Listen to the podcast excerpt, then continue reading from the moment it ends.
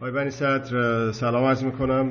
وقت شما به خیر در این جلسه ششم از جلساتی که در خدمت شما بودیم برای صحبت درباره کودتای خرداد 1360 خیلی متشکر هستم که این فرصت رو در اختیار شنوندگان ما می‌ذارید در مورد واقع بسیار مهمی که به نظر من هرچه بهش بیشتر بپردازیم کمه. به خاطر اینه که نقطه عطفی بود در به بیراه رفتن به ضد انقلاب رفتن انقلاب. امروز تاریخ روز ما هست 18 مرداد ماه 1395 که برابر با 8 آگست 2016 هستش. اگر که موافق هستید می‌تونیم جلسه رو بدون مقدمه بیشتر شروع بکنیم. خواهش می‌کنم بفرمایید بنیسه بله از کنم که ماه ما در ماه مهر هستیم. مهر 1359 بله. ماه اول جنگ. بله. در در بیست دوی مهر در کارنامه نوشتم که زمینگیر کردن از فرار به انجام رسید.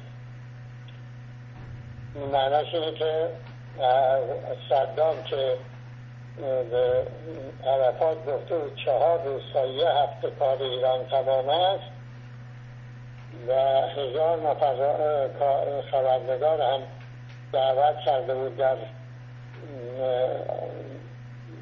احواز جشن پیروزی بگیرد. ناکام شد. بله. آقای خمینی آقای خمینی که روزهای اول بسیار ترسان و نگران بود و دستور داد به مجلس که کار گروگان ها رو زود تمام کنن. حالا دیگه خیالش راحت شد. بله. مجلسی هم که کار گروگان ها رو زود تمام کنه شروع کرد به اصطلاح گردرفشانی و ادعای این که نه ما کارهای مهمتر در دستور مجلس هست. بله. مثل امروز باید توجه بکنه که برای کشوری که مورد تجاوز قرار می‌گیرد هیچ مهمتر از دفاع از خود نیست. اون زمان هم ما قطعات یدکی کم داشتیم مهمات کم داشتیم. و به لحاظ گروگانگیری در محاصره بودیم و توانایی خرید این تجهیزات را هم نداشتیم. پس واجب ترین فوری ترین کار این مسئله ارز کنم به شما گروگان ها بود. خب حالا در تنهایی نبود که اینها مسئله رو عقب میانداختن.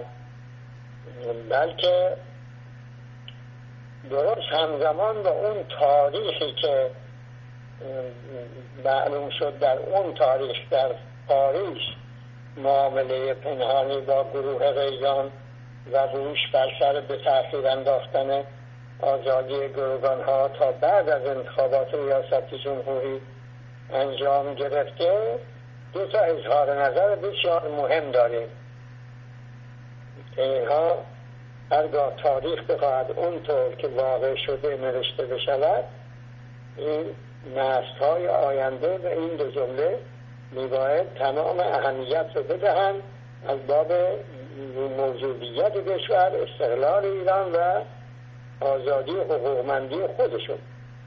اون دو جمله رو یکی به آقای هاشمی رفسنجانی گفت یکی به آقای رجایی. بله.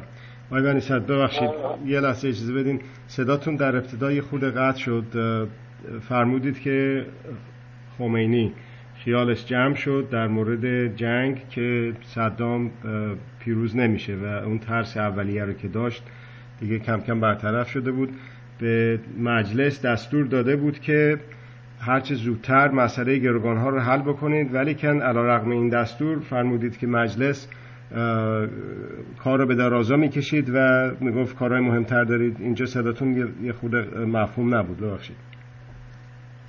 بله می‌گفت که یعنی بعد از اینکه خیالشون جمع شد که عراق به هدف نظامیش دست پیدا نمی‌کنه اون وقت شروع کردن به گربه که نه ما کارهای مهمتر در پیش داریم. اما برای کشوری که مورد تجاوز قرار می‌گیره مهمتر از دفاع از وطن هیچی نیست بله. دو جمله گفتم دو جمله یکی رو آقای رجایی گفته که نخست وزیر تشریف داشتن بله. یکی رو آقای هاشمی رفتنجانی که رئیس مجلس بوده بله. محتوای دو جمله یکیه دو جمله می‌گوید ما اون اسلحه و قطعات یدکی امریکایی را نمی‌خواهیم. با توجه به اینکه تسلیحات ما امریکایی بود و اون ها رو ما خریده بودیم این دوتا مقام بگوین ما نمی‌خواهیم. خود شما ببین معناش چه می‌شود. بله بله. عملا در واقع داره به دشمن می‌گوید که ما اسلحه برای جنگیدن نداریم. و از هم نمی‌خواهیم از امریکا بگیریم. حالا این یه خیانت ساده بود نه. درست در همون تاریخ 19 به تاریخ فرنگی 19 اکتبر تا 21 اکتبر 1980 اون معامله پنهانی با ستاد تبلیغاتی ریگان و بوش در پاریس بر سر به تأخیر انداختن آزادی گروگان ها تا انتخابات ریاست جمهوری که در نوامبر 1980 یعنی در همون ماه بعد در امریکا انجام می گرفت این موافقت محرمانه برای این بود که این گروگان ها آزاد نشوند تا کارتر شکست بخورد و ریگان رئیس جمهور بشود. خب حالا همزمان با اون معامله این دو مقام می‌گویند ما اسلحه امریکایی نمی‌خواهیم. و بعد ما در در کتاب اکسوکسوکاج می که وقتی پیشنهاد ایران آمد در باب مسئله گروگان ها با کمال تعجب دیدیم که درخواست اسلحه و قطعات یدکی که ایران خریده بود و امریکا توقیف کرده بود دیگه نمی‌خوان با اینکه ما آماده بودیم تحریز بدیم. یک کشور در جنگ مذاکره کننده طرف مقابل حاضر اسلحه بده طرفی که مذاکره می‌کنه نمی‌خواد اسلحه بگیره. و همه معناش خیلی روشن و واضحه. آقای گر آقای نمی‌خواستن اسلحه به ایران داده بشود. بله، آقای بنیصد واسه جوانان ایرانی معامله پنهانی رو با ریگان بوش انجام داده بودن. من در کارنامه همون روز انتخابات امریکا. این این مطلب در امریکا هم که آمدم برای اون کتاب مایتن پرسپیک اونجا در مصاحبه ها اینطور در اون گفتگو با اعضای کمیسیون خارجی کنگره گفتم که اون زمان یعنی همون روز انتخابات ریاست جمهوری هنوز نتیجه آرا معین نشده دو تا اظهار نظر هست. یکی از ناحیه آقای هاشمی رفسنجانی که می‌گوید که تاریخ خواهد گفت. ایران سبب شد کارتر شکست بخورد و ریکان پیروز بشود. خیلی روشن معناش یکی همون چیزی که من در کارنامه نوشتم حالا برای این که گفتگوی ما مستند باشه از کارنامه رو نوشته رجوع کردم به کارنامه و پیدا کردم اون نکته رو. در کارنامه از کنم به شما 13 عبان 1659 بله. در اونجا اینطور گفتم. بعد نشستیم. بعد نشستم به مقداری در این زمینه ها فکر کردم. گذشته که ما را به اینجا رسانده است از نظر گذراندم. دیدم هشت ماه پیشتر گفتم من نمی‌توانم مسئولیت تغییر روانشناسی جامعه امریکایی را به خشونت و مداخل جویی بر عهده بگیرم. یعنی ریگانیش. بله.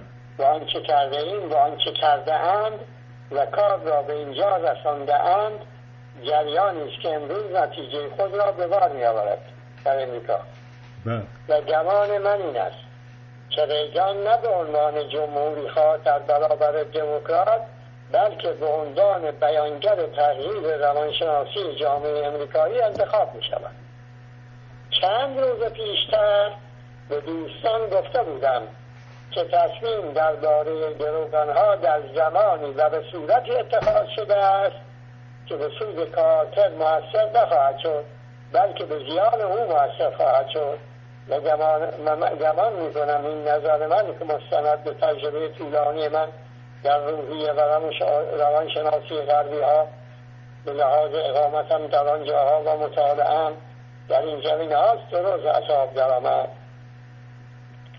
پس این روز سیزده ابان گفتم به این که چند روز پیش و دوستان گفتن که کاری انجام شده که نتیجهش این است که کارتر شکست می‌خوره ریگان پیروز می‌شود.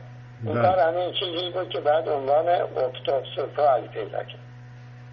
بله.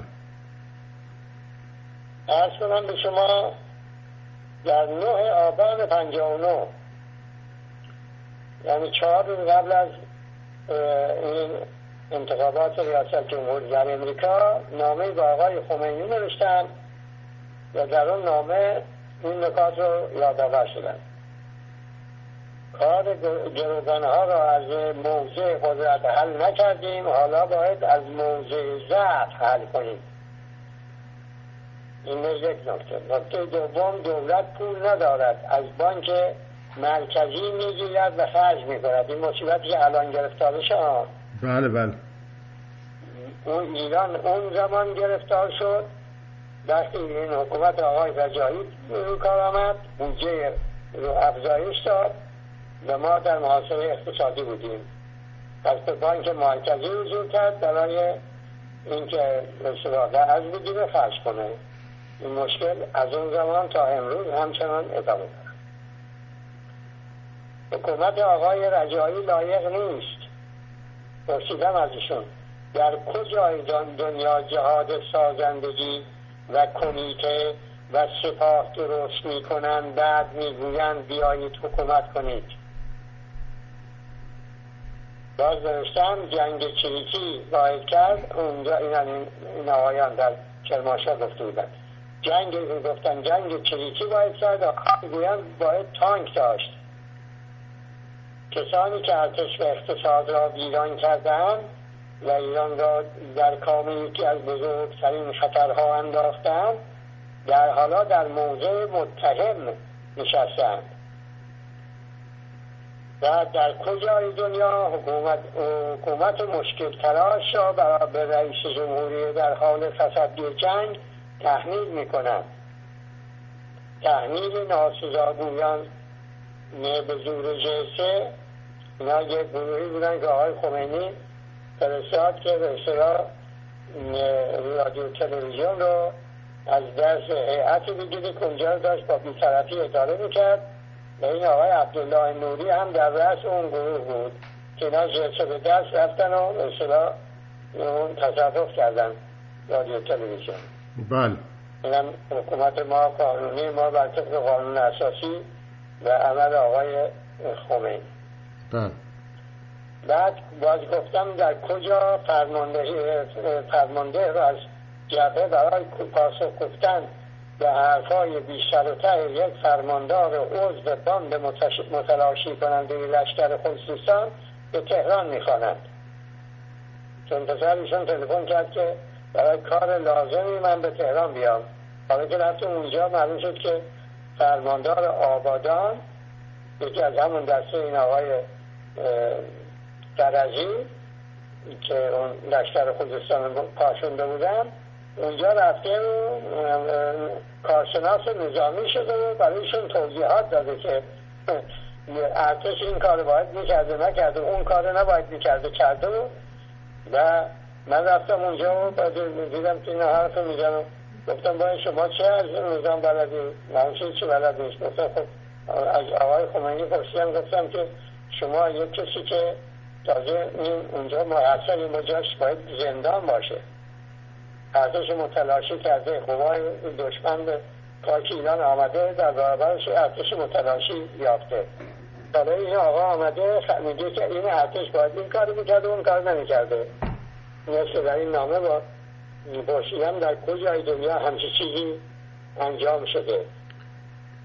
بله آی بنی هر رو این دانستم که یک حکومت کارا جانشین حکومت آقای رجایی بشود و این که به ایشون گفتم اگر هیچ خدمتی نکرده باشم ارتش پریشان و پراکنده و معیوس و در دستخوش هرجمش رو به سامان آوردن و امروز با توانایی از بدن دفاع می‌کنن خب این نکات با اون توجه به اون چی که قبلا در این باره کوزوتا گفتیم بسیار روشن کرده یک رئیس جمهوری داره جنگ اداره می‌کنه یک حکومتی داره بر ضد او کارشکنی می‌کنه.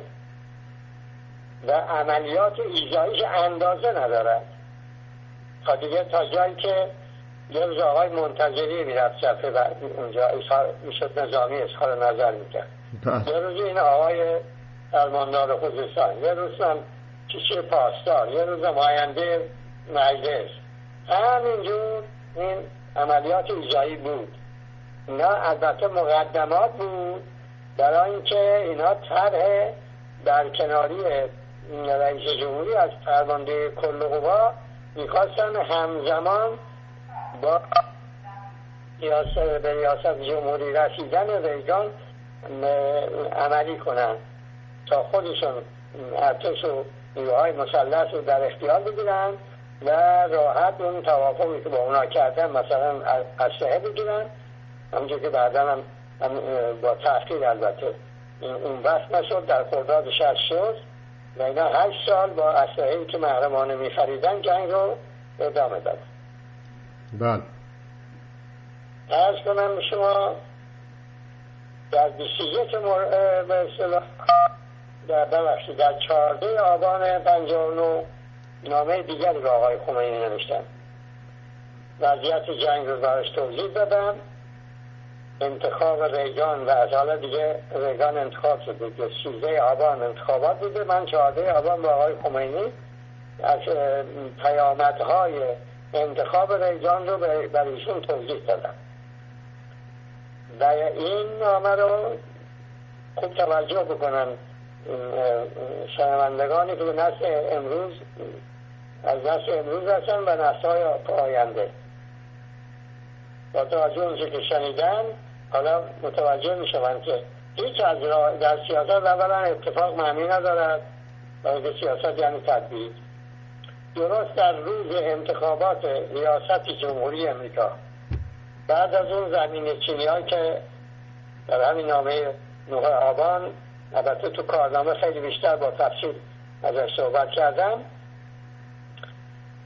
با وجود زمینگیر شدن ارتش عراق ارتشی که قرار بود رئیس ستاد می‌گفت چهار روز ما به دربارش نمی‌تونیم بیشتر دوام بیاریم. که با وجود اینکه بعدها سران هشت کشور اسلامی آمدن در ایران و کار ارتش ایران رو معجزه خواندن نه هماسه با همه اینها اینا در روز سیزده آبان روز انتخابات ریاست جمهوری طرحی رو تو مجلس داشتن به امضا میرسوندن. و درخواست برکناری بنوشت از فرمانده کل قوا خب حالا موفق نشدن. موفق نشدن نه تنها به لحاظ اینکه افکار عمومی و مردم ایران هنوز زود بود برای اینکه اینا مهارش کنن. بلکه اصلا جبه ها در وضعیتی نبود که اینها به خودشون اجازه بدن این, کار انجام بدن. و خود نظامی ها به آقای خمینی حالی کردن که این بازی خطرناکه. اون آقا هم به این حال گفت که دست نگه داریم بله. آقای خمینی نوشتن به اینکه این پیشنهاد هیچ از راه اتفاق نیست. و این آقایان یعنی همین گردانندگان حزب جمهوری اسلامی چون باور من نبود که خود او هم توی این ماجرای معامله پنهانی بوده. پس نوشتم این آقایان نه به راه می آیند نه دست از بازی هاشون برمیدارن و گفتم که پیروزی در جنگ رو به دست می آورن به شرط اینکه فقط کاشکنی در کار من نشود حالا این جا یک نکته هم هست که به خودش مهمه. آقای صدام که معیوز شده بود حالا از پیروزی برقاسا شروع کرد به جنایت یعنی به موشک پرانی به شهرها که یک دو تا موشک از اینها به دسفور خورده بله. من رفتم از اون محل موشک بازدید کردم و خب شعارهای خیلی تون می‌دادم از جمله وزید آقای خمینی. خب این که وضعیت دو بدن و یه چیز خیلی تحول چشمگیری بود در افکار عمومی مردم ایران. بله. فقط اون مردمی که در جبهه بودن. از بس که می‌دیدن این کارها انجام می‌گیره که هیچ با هیچ منطق جور نیست. اونجا بود که شعار می‌زدم بنویسد موشک جواب موشک که من براشون صحبت کردم. گفتم که این آقای صدام جنایت می‌کنه و شما مردم ایران و مردم عراق باید نسل بعد از نسل با هم زندگی کنید جواب جنایت جنایت نیست. اگه من هم یک جنایت کار باشم رئیس شما شما هم یک جنایت کار باشم چرا به من رای دادید؟ خیلی به هیجان آمدن و و کنم به شما اون هم من در این نامه به ایشون گفتم به اینکه این باید مقدار بیشتر از همیشه مراقب بود از چه انجام می‌گیره و حق نیست. در 26 آبان 59 به آقای خمینی نامه نوشتم. گفتم به این که قرار ما این بود که این به ارتش حملات شبانه روزی تبلیغاتی و غیر تبلیغاتی انجام نگیره. به هر بهانه این مثلا گذات شهر شهر نبودن و واقعا شهر بودن. بیجان نظامی ها میفتدن و کار رئیس جمهوری این بود که این ارتش رو از حمله از پشت جبهه حفظ بکنه. که اینا رویشون نبازن و اون به صلاح انضباط نظامی از دست نره. کار دفاع وطن معطل نمونه. ایشون نوشتن که آقایان از پشت جبهه گشودند و خواهان ادامه جنگ هستند. در 22 آبان 26 آبان 59 نوشتم. بله. خواهان ادامه جنگ هستند اما نه برای پیروزی بلکه بردن ایران به شکست. حالا نسل امروز از خودش بپرسه که چگونه این صحبت 26 آبان 59 در همین الان در این نزدیک میشه مسافر جامعه سر کشیدن آقای خمینی. در سال 1367 بله. یعنی هشت سال بعد. دقیق اینا همون شده که در اون نامه آمده. البته بعد در اون بعد از رو شدن افتضاح ایران گیت آقای آلن کلارک وزیر دفاع خانم تاچر وزیر دفاع انگلستان در دادگاه گفت که جنگ در سود انگلستان به غرب بود. اسباب ادامه ایجاد و ادامهش هم کردیم. در راه سوشن بازه. پس این باید ادامه پیدا می‌کرده. حالا عوامل میگیم اینا عوامل در شهران آقای خمینی عوامل انگلستان بودن و جنگ رو عامل ادامه جنگ شدن. یا اینکه نه سود مشترک داشتن که اینا می‌خواستن استبداد خودشون رو مستقر کنن نیاز به جنگ داشتن. اونا می‌خواستن اثرات انقلاب ایران به کلی نه بگردد بلکه جاش بده به یک حالت انزجاج انقلاب.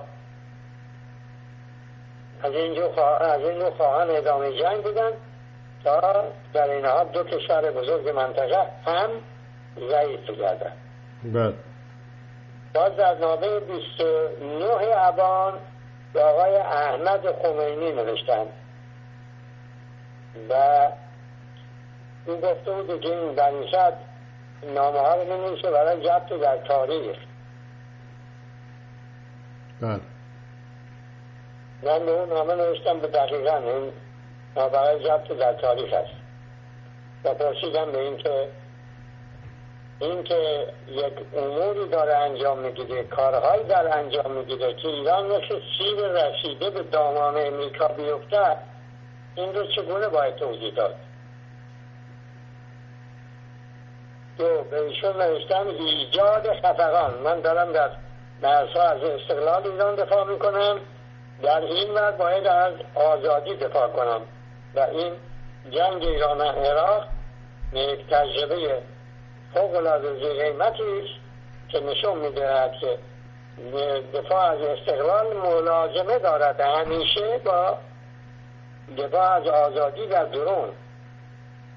بدون که بعد از کودتای خرداد شخص که این خفقان ایجاد کردن در درون هر جنگ رو ادامه دادن و جام زهر هم سر کشیدن و آخر هم این چیزی به اصطلاح گفتن ملت به دولت خیانت کرد. ملت به دولت خیانت کرد. بله. این نتیجه خفقان بود. اما در اون دوره که ما هنو حافظ آزادی های مردم بودیم. خود وجود جامعه آزاد طلب می‌شد که نیروهای مسلح اولا روحیه داشته باشن ثانیا خود رو متکی به یک ملت بدانند. و ثالثا طرف مقابل خودش رو با یک جامعه و با یک نیروهای مسلحی ببینه از نوع دیگر از نوع انسان مستقل آزاد این است که رفتارهای هم که ما می‌کردیم با عراقی ها یعنی ارتش عراق روشن می‌شد بر اونها که نه ما دست جنگ رو دست آبوزی برای آدم کشی نمی‌دونیم. بلکه بیشتر می‌خواهیم تسلیحات رو بزنیم و فرماندهی رو از کار بندازیم که طرف نتونه هجوم بیاره و میاد که تا فرصت گیر می آوردن خودشون رو تسلیم قوای ایران می‌کردن. بله. و این هم یک عامل مهم پیروزی ایران در اون جنگ بود. همش نظامی نبود بخش مهمش غیر نظامی بود. برای اینکه در بهشون نوشتم ایجاد خفقان در این اوضاع خطرناک است. کشوری که دستگاه غذایی سلب کننده امنیت هاست این کشور نمی‌تواند با متجاوز جنگ موفقی را انجام بدهد. بعد بهشون نوشتم شما چرا آتش بیار فاجعه بزرگ می‌شوید؟ زمان و تاریخ شما را مسئول خواهد شناخت به خاطر نگفتن حقایق به پدر خود. و از او خواستم که از آقای خمینی بخواد یک پیام بیانیه درباره آزادی مطبوعات صادر کنه و تاکید کنه. متاسفانه اون آقا وارونه این کار کرد. البته دیرتر دیرتر تمام روزنامه ها رو اشترا در قبل از کودتای خرداد شست توقیف کردن. بعدم اون کودتای ننگین رو انجام دادن و بالاخره در سی آبان به آقای خمینی نوشتم اینجا دیگه به آقای صدام حالا آماده است که قوای خودشو از ایران خارج کنه. نوشتم عراق حاضر است نیروهای خود را بیرون ببرد. بله. اینها یعنی همون داره دسته که هنوز من خیال می‌کردم سازش اونها کردن آقای خمینی خبر ندارد. قرارشان بوده و هست که مرا از فرماندهی کل قوا و ریاست جمهوری بردارند. این در سی آبان گفتم آذر و سه ماه زمستان و ارز کنم که سه ماه بهار میشه هفت ماه هفت ماه بعد ایمان همینجا واقع شد بله. و ایشون نوشتم حمله به روزنامه, روزنامه میزان مربوط به آقای مهندس بازرگان و نجات آزادی. و به نقل از آقای موسوی اردبیلی که بعد نوبت انقلاب اسلامی زمین سازی برای خفقان است. در همین زمان, زمان که عراق حاضر است می‌گوید حاضر بوده گواه خود را از ایران خارج کند آقای بهشتی در دانشگاه می رود و سخنرانی می کند و در مقام این که توضیح قانون اساسی خب کدوم اصل توضیح میده برای اون دانشجویان اصل طرح طرز عدل رئیس جمهوری. بله. بله. این بعد هم وقتی که زمان کودتا رسید اول خواستن از طریق دیوان کشور عمل کنن دیوان کشور به اتفاق آرا رد کرد. بعد از طریق مجلس عمل کردن بعد به آیشون گفتم این آقای قدوسی اون وقت داستان انقلاب بود. این آقا جعل قانون هم می‌کرد یعنی مقررات وضع می‌کرد. مثل آقا این چیز کشوری ما داریم. مجلس داریم و قوه قضاییه داریم که قوه قضاییه کار قانونگذاری هم می‌کند و حالا از اون سرایت کرده به این آقای داستان انقلاب ایشون هم قانونگذار شدن.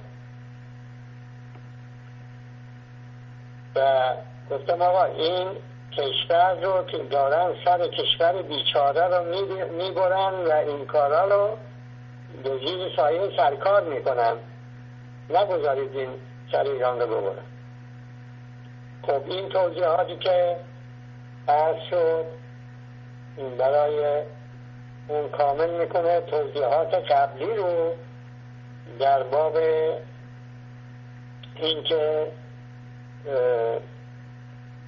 ما در این تدریج که در جنگ ایران عراق عراق خشونش عقب می نشست یعنی اون نیروی ما اونا رو عقب می نشان و ما نزدیک می شدیم به پایان جنگ توطعه ها هم افزایش پیدا می کرد اینا حالا دیگه اون شنوندگان می‌دونن در گفتگوهای قبلی شنیدن که چگونه این توطعه ها افزایش یافت. افزایش یافت درست در رحصی که قرار بود جواب هیئت عدم تعهد جواب موافقت عراق رو بیاورد جنگ خاتمه پیدا کنه کودتای خرداد شست واقع شد. اینا زمان ها خیلی گویاست چند زمان هست چند تاریخ هست بسیار بسیار گویا یکی همون که گفتم درست همزمان با اون معامله پنهانی در پاریس آقای هاشمی رفسنجانی و آقای رجایی میگن ما اصلا امریکایی نمی‌خوایم. درست روز انتخابات امریکا آقای رفسنجانی می‌گوید که تاریخ خواهد گفت ما میدان رو رئیس جمهور امریکا کرد در همون روز رئیس جمهوری بنی در کارنامه می نویسد میگه چند روز پیش به دوستانش گفته دوستانش گفته است که کار رو به ترتیب انجام دادن که کارتا شکست بخوره ریگان نه همزمان. درست در روزی که در همین روز طرح عرض رئیس جمهور از فرماندهی کل قوا به مجلس می رود یعنی در مجلس امضا می شود درست هم روزی همزمان با آمدن هیئت عدم تعهد به ایران در خردادش است از دانشا در فرماندهی کل قوا و اون طرح از رئیس جمهوری در مجلس. اینا همزمانی هاست به نسل اون روز و امروز و نسل های آینده می‌گوید اینکه یک طرح کودتای خزندی از زمان تقلب در انتخابات مجلس اول وارد عمل شده که اونجا آقای خمینی آقای هاشمی رفسنجانی گفته بود ایشون هم در نماز جمعه گفت. یعنی بعد از کودتای خردادی البته گفت. امام به ما گفتن شما برید مجلس رو در دست بگیرید از اون زمان این تر هم پا به پای معامله پنهانی با ریگان بوش در این حال با به دو دستگاه تاچر و ریگان انجام گرفت و حاصلش کودتا در ایران شد و حاصل اون کودتا وضعیتی که امروز مردم ایران و کشور ما پیدا کرده است. حالا یک دعوی هم می شود که گفتن که من مماشات نکردم. اگر مماشات سیاست یعنی مماشات.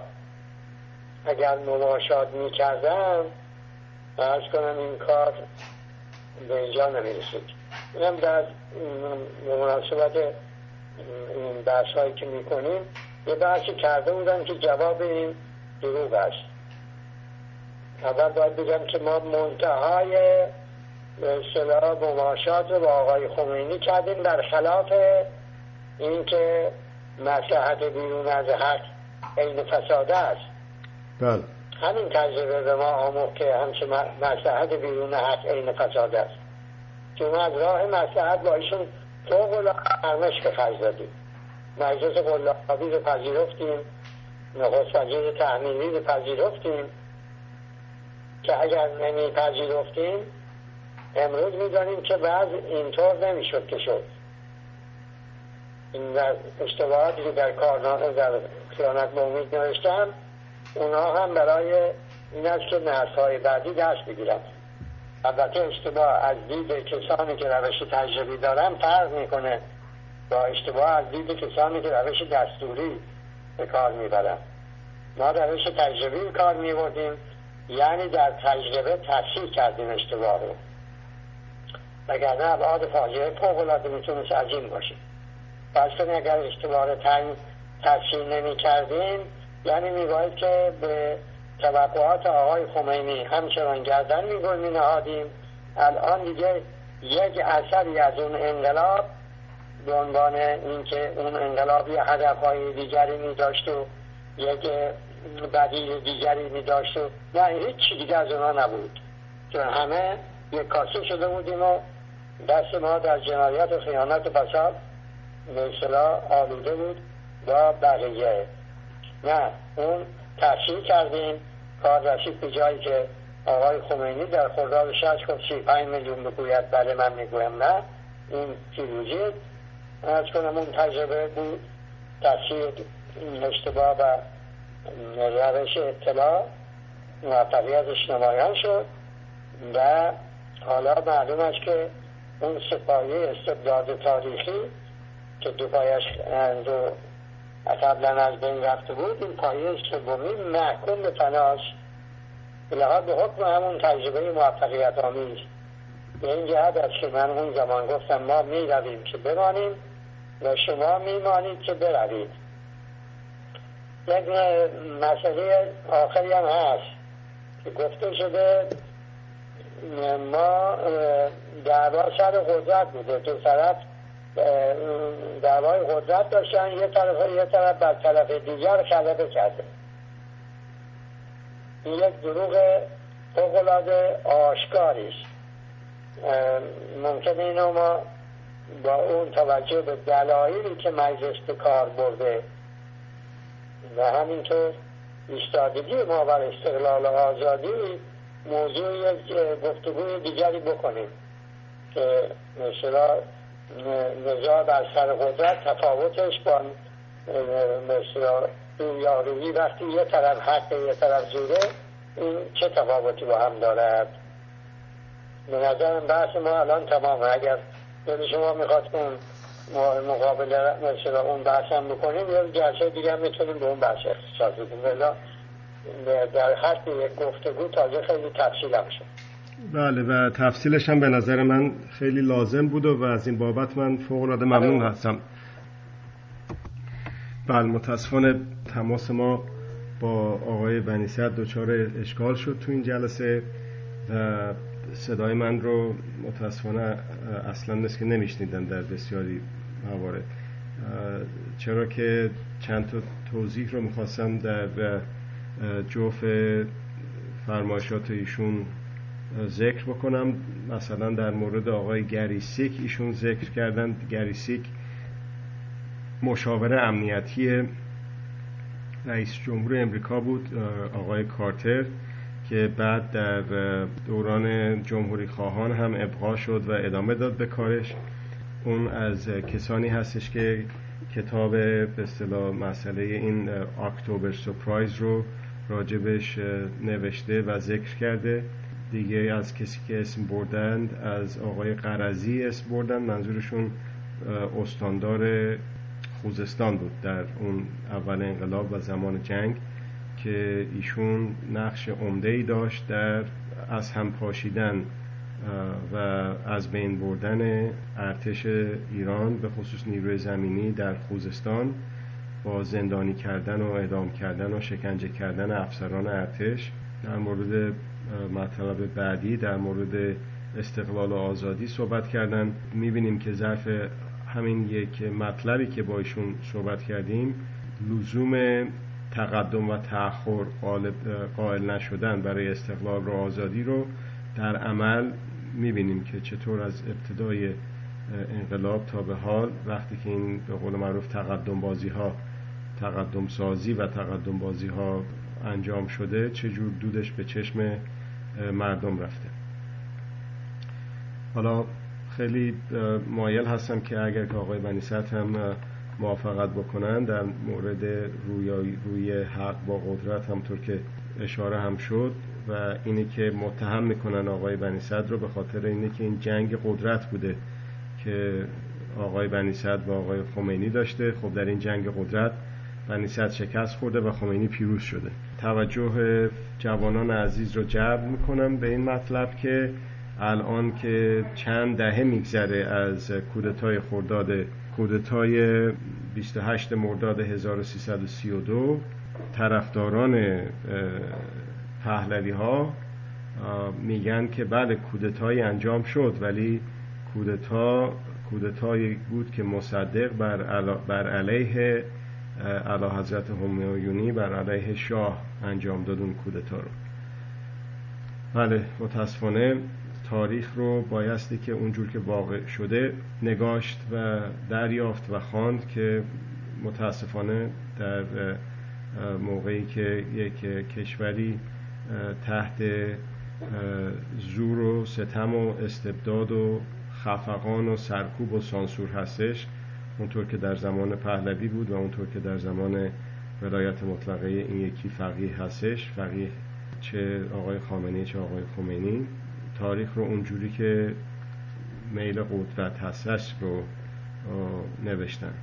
الان متاسفانه یک ادهی انتقاد کردن از آقای بنیست که اگر چنانچه با آقای خمینی مماشات می‌کرد وضعیت بهتری بود ولی ایشون بسیار راه میومد با خمینی و حتی در کتاب خیانت به امید هم این مماشات ها رو به عنوان, یک، به عنوان اشتباهاتی که انجام شده در اون زمان ذکر کردن ایشون در واقع منظور کسانی که این مماشات رو مماشات نکردن رو انتقادی می‌دونن به بنی این هستش که ایشون رو می‌خواستن تدارکاتچی باشه؟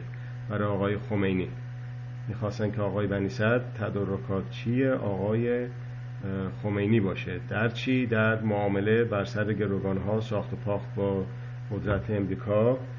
تدارکاتچی باشه آقای بنی در ادامه جنگ؟ تدارکاتچی باشه در سرکوب ها شکنجه ها خفقان ها و جنایت ها و فسادی که ارز کنم که متاسفانه اون موقع شروع شد و تا حالا ادامه پیدا کرد. امیدواریم که این بحث رو ادامه بدیم و امیدواریم که کسانی که این بحث ها رو میشنوند به سهم خودشون در انتشار این مطالب و اشاعه این خبرها همکاری بکنن. برای اینه که وجدان عمومی هر فرد ایرانی و وجدان عمومی افراد ایرانی و ملت ایران اگر که تقویت نشه با تقویت وجدان تاریخیش وضعیت ما بهتر نخواهد شد. تا وقتی که ما تصمیم نگیریم که مردم سالار باشیم ما تصمیم نگیریم که فرهنگ دموکراسی و مردم سالاری رو نداشته باشیم کسانی که بر اریکه قدرت میشینن در کشورمون مسلما از اینی که هست از پهلوی ها و از فقه هایی که ولایت دارن بر مردم به زعم خودشون بهتر نخواهد.